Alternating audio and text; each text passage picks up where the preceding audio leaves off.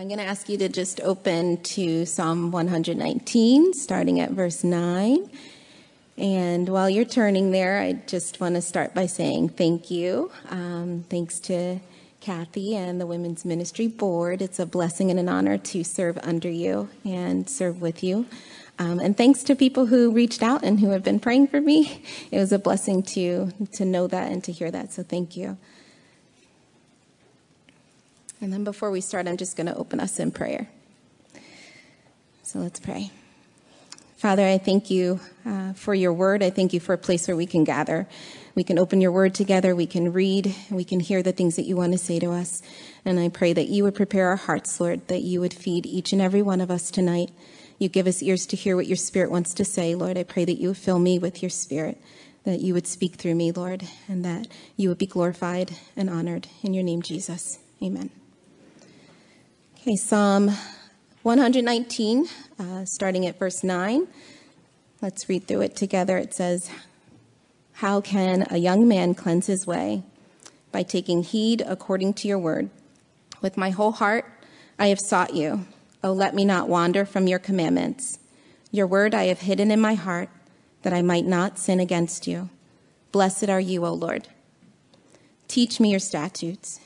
With my lips I have declared all the judgments of your mouth. I've rejoiced in the way of your testimonies, as much as in all riches. I will meditate on your precepts and contemplate your ways.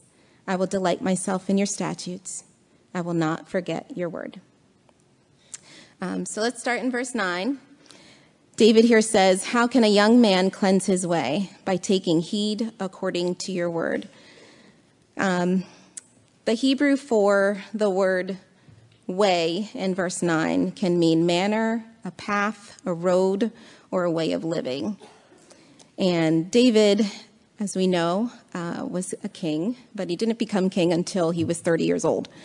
So um, I thought back to when he was a young man, was there a, a time in his life where we can see that he had a way that he knew the Lord needed to cleanse him from.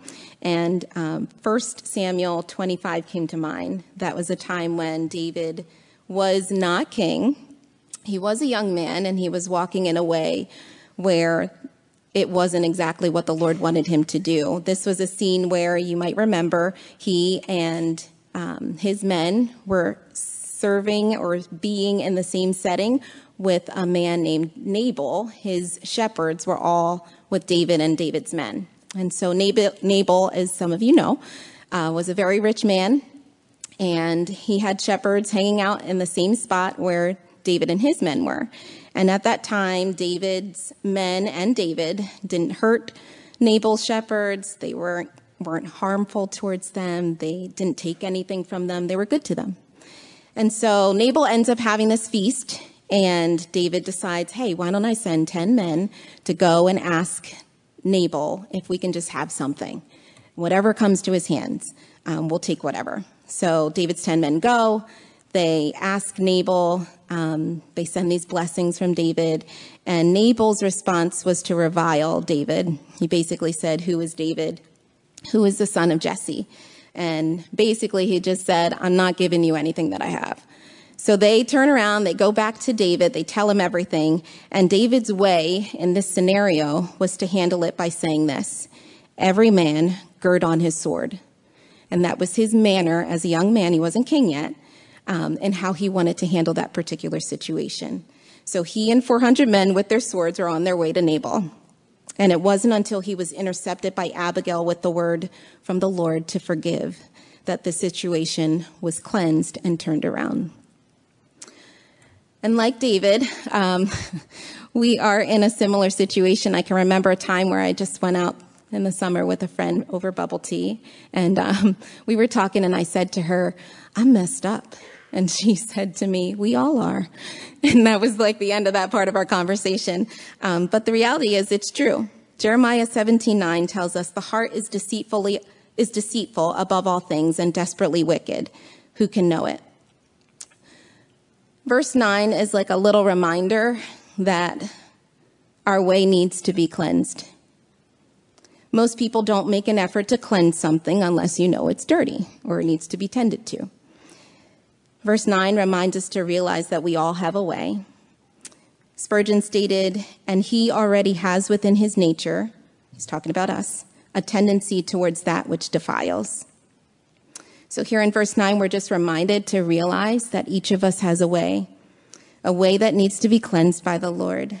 Perhaps it's a quickness to speak instead of to listen, a quickness to anger, a bent towards gossip, taking matters into our own hands like David instead of leaving it in the Lord's hands. Jealousy, gossip, comparison, unforgiveness, whatever it is, we can name it, or we have something in our minds so we're like, yeah, that is kind of like me. I do bend in that direction. We have a way that needs to be cleansed, but the good news is that we have a God who's made provision for our cleansing. The remedy is also stated in verse 9, and our remedy is by taking heed according to your word. That's how our way is cleansed. The Hebrew for cleanse can mean justified, be regarded as just, make clean, or to purify oneself. And I was thinking, okay, that's nice. Um, the reality is, to be justified, it made me think that's the Lord declaring us righteous as though we had never sinned. And so our initial cleansing is when we come to the Lord, when we come to Him as our Savior and we ask Him to cleanse us and forgive us. That's the initial cleansing. But the Hebrew for cleanse in verse 9 can also mean to keep pure, which has an idea of the cleansing isn't just once and for all. For salvation, yes, but there's something additional here. John 13, 10 is where Jesus is washing the feet of his disciples. They already know him. They're with him. They're following him. They know he's the Messiah. They love him. And yet Jesus says to Peter in John 13, 10, he who is bathed needs only to wash his feet, but is completely clean. In essence, it's like the Lord saying, you're mine. You're completely clean. You're justified before me and the Father. But there's some maintenance needed along the way. John 17, 19 um, gives us a little glimpse of how the Lord cleanses us, and it kind of ties into verse 9 here. Um, Jesus says, And for their sakes I sanctify myself, that they also may be sanctified by the truth. Sanctified can mean separate from profane things. The Lord separates us from what's profane through his truth. Sanctified can also be to purify internally by renewing of the soul. And the Lord does that through his truth. So here in verse 9, the Lord through David tells us to avail ourselves to the Lord's remedy, his word.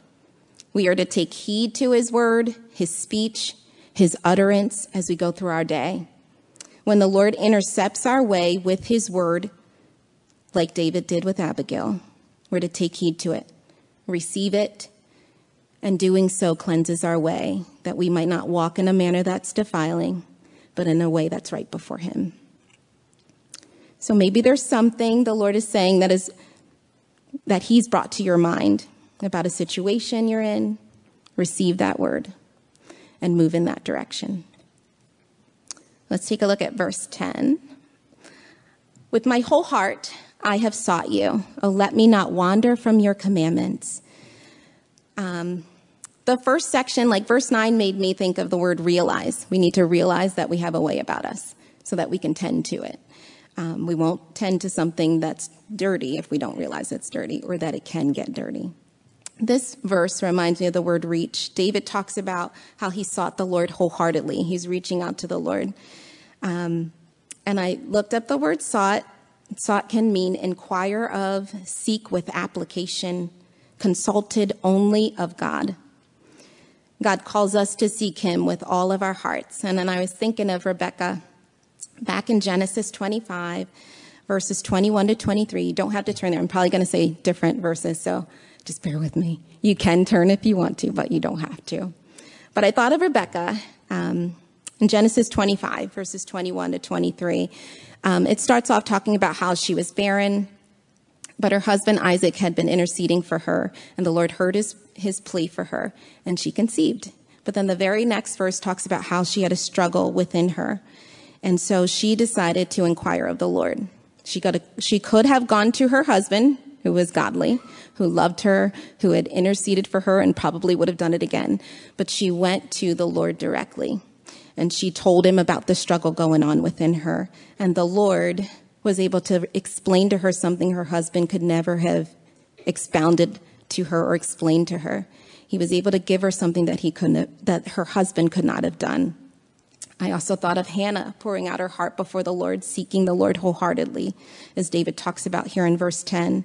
In 1 Samuel chapter 1, verse 10, it says, Hannah, she, she was in bitterness of soul and prayed to the Lord and wept in anguish. We too, like David speaks of in verse 10, like Rebecca, and like Hannah, can pour out our hearts to the Lord, whether it's joy, if there's pain, ladies, if there's bitterness of soul, if there's a perplexity, something you're just not sure about, like, I don't know what to do, Lord. I don't know what's going on. And I think about Rebecca with the battle inside of her, the struggle. The Lord revealed to her that there were two nations in her. And then I thought of us like sometimes the struggle and the battle inside of us is the two natures we're wrestling with. And we bring that to the Lord as well. And He will meet us there and He will speak to us. And then I was thinking about these women. Hannah, before she went to the Lord, she wasn't eating. And her husband's like, What's up? Like, why's your face downcast? And then she poured it out before the Lord. He met her there. Her circumstance didn't change, but her countenance did. She had hope, and then she was eating. And he must have been like, What is up with this woman? and then I thought the same thing with Rebecca. She still had that struggle going on, but there's no speak of, there's no like verse about her going back to the Lord about it. The Lord met them and quieted whatever the concern was, and they went straight to him. And we can do the same, pouring out our hearts whatever the issue is, we can bring it to our Lord. And perhaps maybe you're thinking, I do that. I seek the Lord, I pour things out. Um, the Hebrew word for sought in verse 10 also means frequent a place. Go again. And so if you're like, that's what I do, go again, ladies. Pour it out before Him again and again, as often as you need to, and trust that He will meet you there. And don't hold anything back the second part of verse 10 here, um, it says, Oh, let me not wander from your commandments. David prayed to the Lord, inquired of the Lord, but recognized he needed the Lord to keep him from wandering. In spite of what David did right, seeking the Lord wholeheartedly, by the grace of God, he did that. He still cried out for help to continue. 1 Corinthians 10 12 tells us, Therefore, let him who thinks he stands take heed lest he fall we are still capable of wandering from the Lord's commandments. But the good thing is, God is capable of keeping us. Hebrews 4 15 to 16 says, Sir, we do not have a high priest who cannot sympathize with our weaknesses, but was in all points tempted as we are, yet without sin. Let us therefore come boldly to the throne of grace that we may obtain mercy and find grace to help in time of need. Ladies, like the hymnist and like David here, we can cry out to the Lord to keep us from wandering from his commandments. We can say, I'm prone to wander, Lord, I feel it. Prone to leave the God I love. Here's my heart, Lord. Take and seal it. Seal it for thy courts above. Pour it out, ladies. The perplexities, the sorrows, the pains, the joys, the wrestlings of the two natures within. Whatever it is, we can pour it out and expect the Lord to meet us. Wait for his utterance, whatever he wants to say to you in that place. Deuteronomy 4 7 says, For what great nation is there that has God so near to it as the Lord our God is to us for whatever reason we may call upon him? And that's pretty broad. It says, whatever reason. So, first we realize we have a need for cleansing, and then we reach out to him, seek him wholeheartedly, ask him to keep us from wandering from his commandments. Verse 11 says, Your word I have hidden in my heart that I might not sin against you. Um, in this section, uh, I like that David just kind of, when he thinks of sin, he thinks it's not just, oh, I did the wrong thing or I misstepped, I made a mistake. He thinks of it in terms of his relationship with the Lord. He says, My sin is against you, Lord. Psalm 51 4 um, is where David says, Against you, you only have I sinned. Here in verse 11, David, in essence, is saying, Lord, I didn't want to sin against you. And so to keep myself from that, I decided to just hide your word in my heart.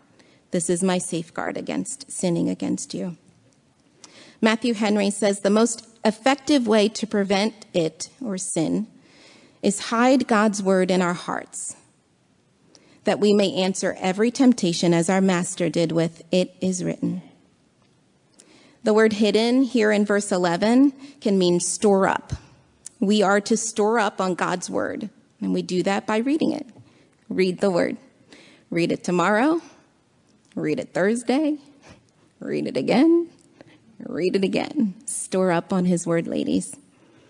John 14, 26, I'm just going to read a portion of that verse. The end says, it's about the Holy Spirit, that he will teach you all things and bring to your remembrance all things that I said to you. That's what Jesus says. So we don't even have to rely on our memory.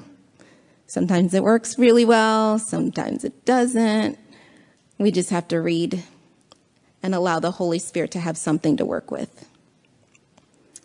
I um, personally am really bad at directions. So if I'm in the car and I'm not going somewhere locally, I usually have my phone and the GPS is on.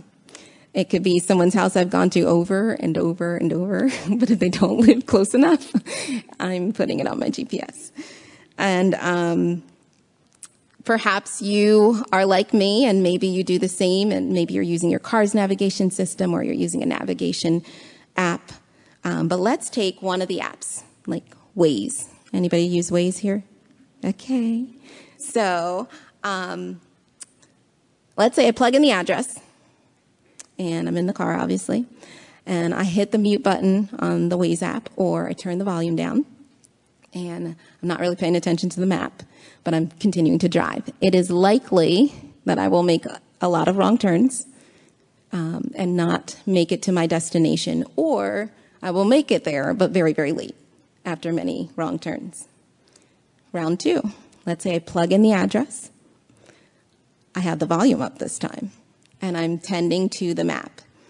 Um, it's more likely that I'm going to be listening and following those directions, and I'm also going to make it to where I'm supposed to be with less or no detours. Psalm 119, verse 105 says, Your word is a lamp to my feet and a light to my path. The word of God is like our ways in a world that's not our home. It's our little navigation app. Isaiah 30, 21 says, Your ears shall hear a voice behind you saying, This is the way, walk in it. Whenever you turn to the right hand or whenever you turn to the left. I remember being at one of the women's events and Jean McClure was speaking and she was talking about reading the Word of God. And she said, maybe, she said something along these lines. I'm not quoting her exactly, but she said, maybe you haven't been in the Word recently. And she said, just pick up where you left off. And I don't know if that applies to anyone tonight, but if you haven't been in the Word recently, maybe read it last week or a few days ago, just pick up where you left off. I looked up the definition for how Waze would describe their own app, and they said real time driving directions based on live traffic updates. We don't need to rely on our memories. We just need to read his word, and the Holy Spirit will remind us of what Jesus has said to us in real time living directions. Read, and when the Holy Spirit intercepts our way, we're to respond that we might walk in his ways and not our own. Let's jump into verse 12. Blessed are you, O Lord. Teach me your statutes. David here stops talking about what he already did. So he had talked about how he hid the Lord's word in his heart, that he wouldn't sin against the Lord. He talked about how he sought the Lord with all of his heart. Um, with my whole heart, I have sought you. These are things he talked about doing that he did in the past. But here he stops talking about his past, and then he just throws out, Blessed are you, O Lord. David just declares who God is. He's our blessed Lord. The word blessed here means to be adored and praised. It means more than that. But those are a couple words that stood out to me. I have a family member who has um, Parkinson's disease.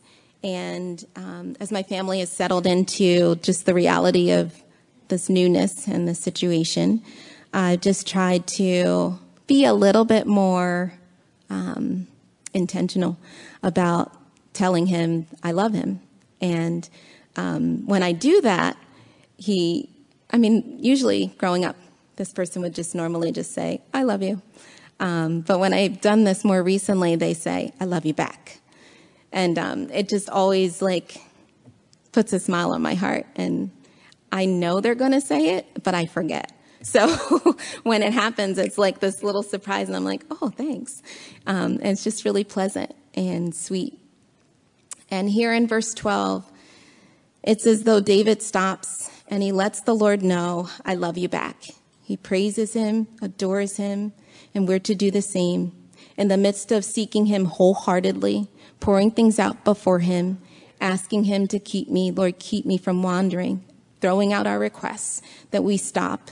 We bless him, we praise him, we thank him, in essence, saying, Lord, I love you back to the one who loves us with an everlasting love. The later part of verse 12 is Teach me your statutes. David humbles himself and recognizes his need to be taught. He also recognizes and acknowledges the Lord is approachable. And if we don't understand something, David was thinking, I'll just ask you. Just teach me, Lord. Um, our high school youth group, oftentimes, well, a couple times a year, we go to a camp in Honeybrook, Pennsylvania. It's outside of the city of Coatesville. Some of you know this. Um, and we call the camp Coatesville. Um, and in the mornings at Coatesville, we spread out with the high schoolers and the majority of the staff, and we sit and do our devotions um, on the campgrounds outside. And I can remember years ago, I don't remember how many years, but um, there was one year I was outside and I was talking to the Lord just about something that was bothering me a little bit, at least a little bit. And um, I am uh, the first in my immediate family to be saved that I know of. And I was telling the Lord that, Lord, I don't have anybody in my family who can teach me some of these things or um, explain and expound upon certain things when I have questions, et cetera, et cetera. I didn't say questions, but you get the idea. It's just kind of like, help. um, and he led me to Psalm 119, verse 102. And it, the later part of the verse is what he gave me. It's, I have not departed from your judgments, for you yourself have taught me. And in that moment, um, the Lord just comforted me and he was like, It's okay. I will teach you. And Spurgeon says, If we know the Lord's statutes, we have the most essential education. The Hebrew for statutes are specific, dec- means specific decrees. Decrees are an authoritative command direction, or instruction issued by a legal authority. John 14, 26, um, in this verse, Jesus says, He will teach you all things, speaking of the Holy Spirit. We can go to the Lord and we can ask Him to just teach us. I think He wants to do that. Charles Stanley said, um, This is just a little snippet of a sermon that I remember. I don't remember what the sermon was on, but I remember this little piece he said, and he said, There's nothing like firsthand revelation. It's nothing like sitting at the feet of Jesus and Him opening something up to us. And so, ladies, I just want to encourage you and myself and remind us that we can ask the Holy Spirit to fill us as we open the Word, to teach us His statutes, and trust that He will, that He's able to teach us. Let's look at verse 13. With my lips I have declared all the judgments of your mouth. I thought it was longer. Oops. Where's the rest? That's it. Um, here, David mentioned what God said. He declared God's judgments. The things God spoke, he spoke. Not just some of the Lord's judgments, but, ladies, all of them. Thanks. the taught became the teacher. The Lord taught David. He asked the Lord to teach him. And then he began to declare the judgments of the Lord. Um, Kristen mentioned I teach um, kiddos, I teach third graders. And um, one of the things that I like to do in my classroom is like a call and response. And we do like a lot of echoing or repeating. And so I'll say something and then have the kids repeat me. So today I was reminding them of what I wanted in their paragraphs. And so I said, topic, details, closing, repeat. And they said, Topic, details, closing. Repeat. I said, No, no, no. You don't have to say repeat.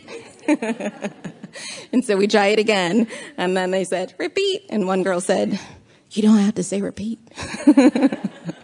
Um, so we're working on that part. But I have found that the majority of the students are more likely to follow the directions because it was echoed by a nearby neighbor. In verse 13 here, the one who is taught becomes the teacher. Like it's like the Lord kind of reminds us here through this verse and through David's example, as he says, With my lips I've declared all the judgments of your mouth.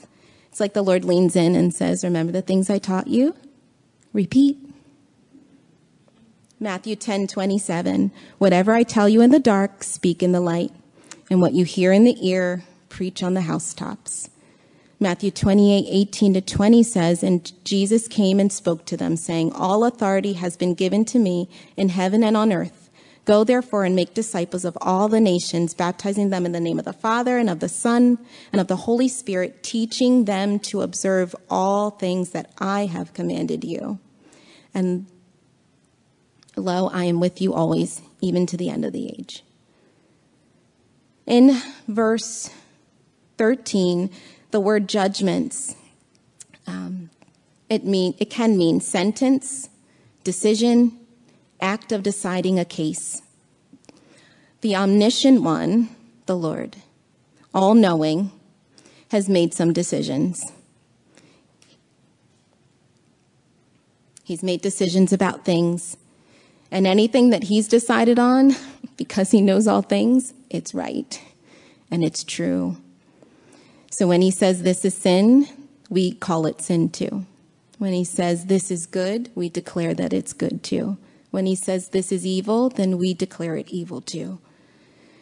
Ladies, we have the opportunity to be the echo of an infallible voice. We can speak without fear. We can speak with confidence, knowing that what we say is true and it's right. You can speak it to your neighbors, your colleagues, your classmates, whomever will hear,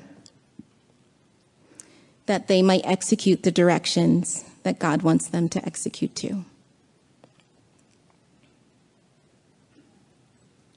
Let's hop into verse 14.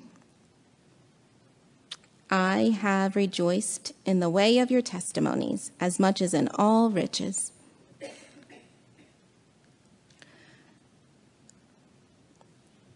We know that David was a king, and obviously kings have access to a lot of riches. Um, but David experienced great riches, and he also experienced riches that he chose to even set aside for noble purposes. Um, he set some aside for temple preparations in 1 Corinthians 22, verse 5. He talked about how the riches, um, excuse me, the temple that he want, that his son Solomon was to build must be exceedingly magnificent is how he described it. And so he made abundant preparations of iron, bronze, cedar trees. Those are some of the things mentioned. So David knew great riches, even riches set aside for noble purposes. But he also talked about how he rejoiced due to walking in God's testimonies. Um, his testimonies can also be things that the Lord has revealed. And I was just thinking, um, as, as David walked in the Lord's testimonies, that's how he was able to rejoice. And when we sin, that sin breaks our fellowship with the Lord. Um, but if we are choosing to walk in the ways of the Lord and the things that he has revealed, we are able to have fellowship with the Lord. In Psalm 11, 16, Psalm 16, 11, excuse me, it says, In your presence is fullness of joy um, so, ladies, as we are walking in the things that the Lord has revealed, we have the opportunity to rejoice as well.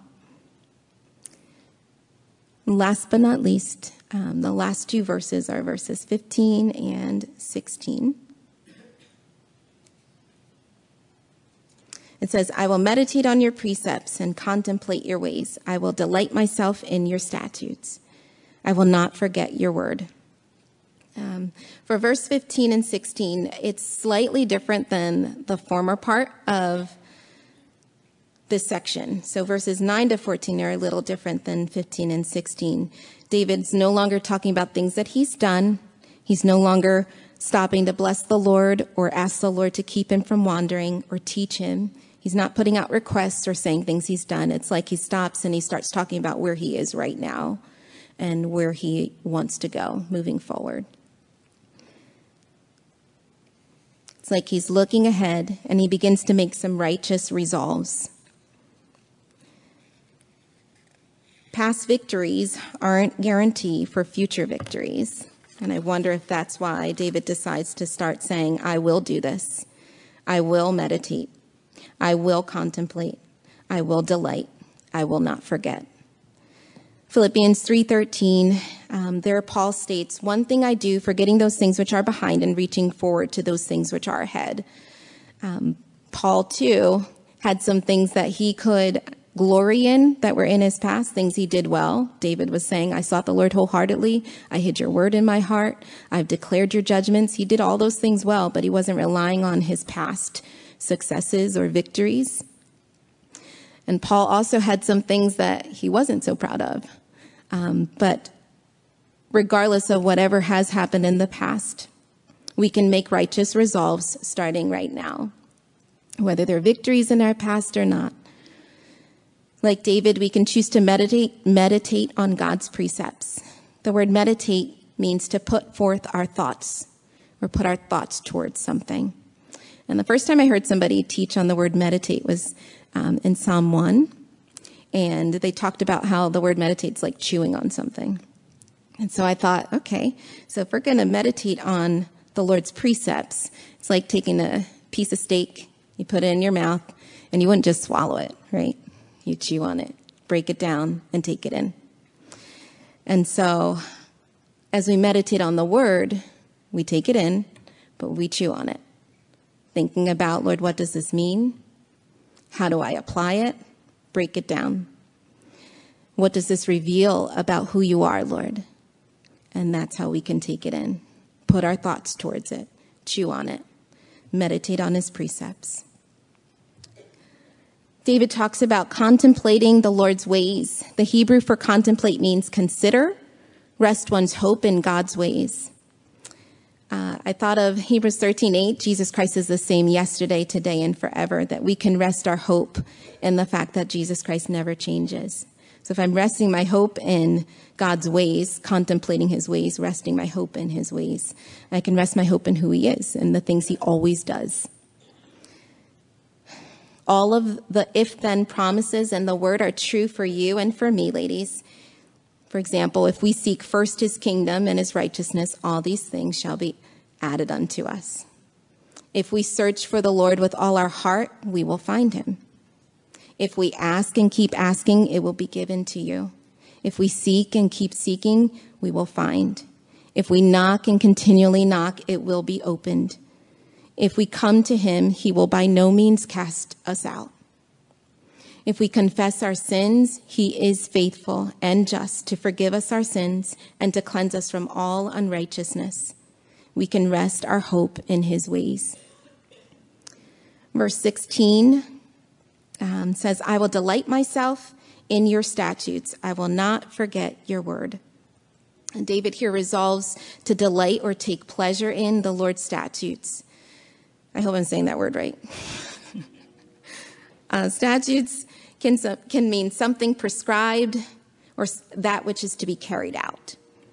Spurgeon states, delight follows meditation. It's easy to enjoy something that's good and that you've been chewing on. So, um, the beginning or the end part of verse 16, David says, I will not forget your word. Uh, the Hebrew for word here can mean utterance, it can mean business or occupation, and it can also mean acts. And I thought about utterance and I was thinking, okay, the Lord speaks to us as we read his word. So things that he's spoken, verses that have stood out to us, that we can take pleasure in them, treasure his word, delight in them, take pleasure in the things he said to you and is saying to you. I will not forget your word The word word there can also mean occupation. And then I thought, what is God's occupation? What's his job title? And I'm going to give you a list that I came up with. It's certainly not exhaustive, so you can add to it. But it starts with the great I am, our good shepherd, our savior, faithful friend, provider, healer, refuge, strength, a very present help in, in time of trouble, our father and our creator. And that word, word, at the end of verse 16 can also mean acts. What, what are some of the things the Lord does? And some of these lists, they, you know, they kind of flow together. Um, but I, I made a list of what are the Lord's acts. I will not forget your acts, your word, that He forgives our sins and iniquities, the twistedness inside of us. He cleanses us from all unrighteousness. He gently leads those that are with young. He hears us when we call. He saves our souls, removes our sins from us as far as the east is from the west. He helps, guides, provides, convicts, transforms us, upholds us with his righteous right hand, strengthens us, directs, defends, loves, and sticks closer than a brother. The word, I will not forget your word. God's utterance and the word Jesus Christ himself are easy to delight in when we stop to meditate on who he is and what he has said to us. Spurgeon says, He who has an inward delight in anything will not stop thinking about it for very long. Um, I'm going to backtrack just slightly. I was thinking about all of this. It's like David gives us an example of a lot of things that we can do to cleanse our way. The first is to realize we have a way that needs to be cleansed. Then to reach out to the Lord, seeking Him wholeheartedly asking Him to keep us, that we wouldn't wander from His commandments. Then he talks about reading, hiding the Lord's word in our hearts that we wouldn't sin against him. Read and then respond when the Holy Spirit brings something to our mind or intercepts our way that we yield to it. We read and respond. And then he moves on and he talks about blessing the Lord. Bless and request. Don't just pour everything out, but stop and praise Him and thank Him and ask Him to teach us. Give that request. And then repeat the things He teaches us. He wants us to repeat it to others, declare it. All the things He says, that's what we call it too. And finally, not finally, sorry, rejoice. As we walk in His ways, He enables us to rejoice because we'll have fellowship with Him and resolve. We can make righteous resolves from this point forward, regardless of past victories or failures. But none of these things we can do in our strength, right? We can't do them. We can try, we can make all the resolves we want. But we know that it's the Lord that has to help us. And 1 John 5 14 to 15 gives us an encouragement now, this is the confidence that we have in him that if we ask anything according to his will, he hears us. And if we know that he hears us, whatever we ask, we know that we have the petitions that we have asked of him. We can look to him, to the Lord, and ask for whatever we need to cleanse our way and to keep our way cleansed. We can look with confidence knowing that that's the Lord's will and he's going to hear you and he's going to answer. So, in closing, I just wanted to give us a little bit of time to kind of just quietly talk to the Lord.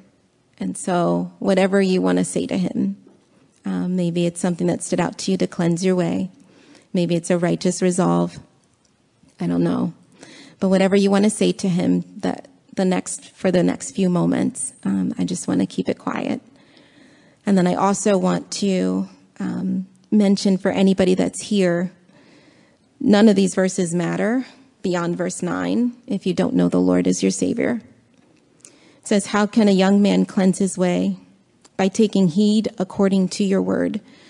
And the Lord can cleanse us, um, and He can cleanse you initially and draw you to Himself and make you new and make you His daughter and give you a new nature and cleanse you completely. And I don't know if that's you. Maybe you're sitting here and you're thinking, I don't really know what this lady's talking about. But I do realize I have a way about me that's not changed. And you don't really have access to change it except to come to Jesus and ask Him to cleanse you and forgive you. So in the next moment, I'm just going to have us quietly pray and bow our heads, ladies. And if you are here and you're thinking, I don't know the Lord, but I would like for Him to cleanse me, um, while our heads are bowed, I'm going to ask you to just raise your hand and I will lead you in a prayer. And for those of you who are believers, you can just quietly talk with the Lord about whatever He's put on your heart.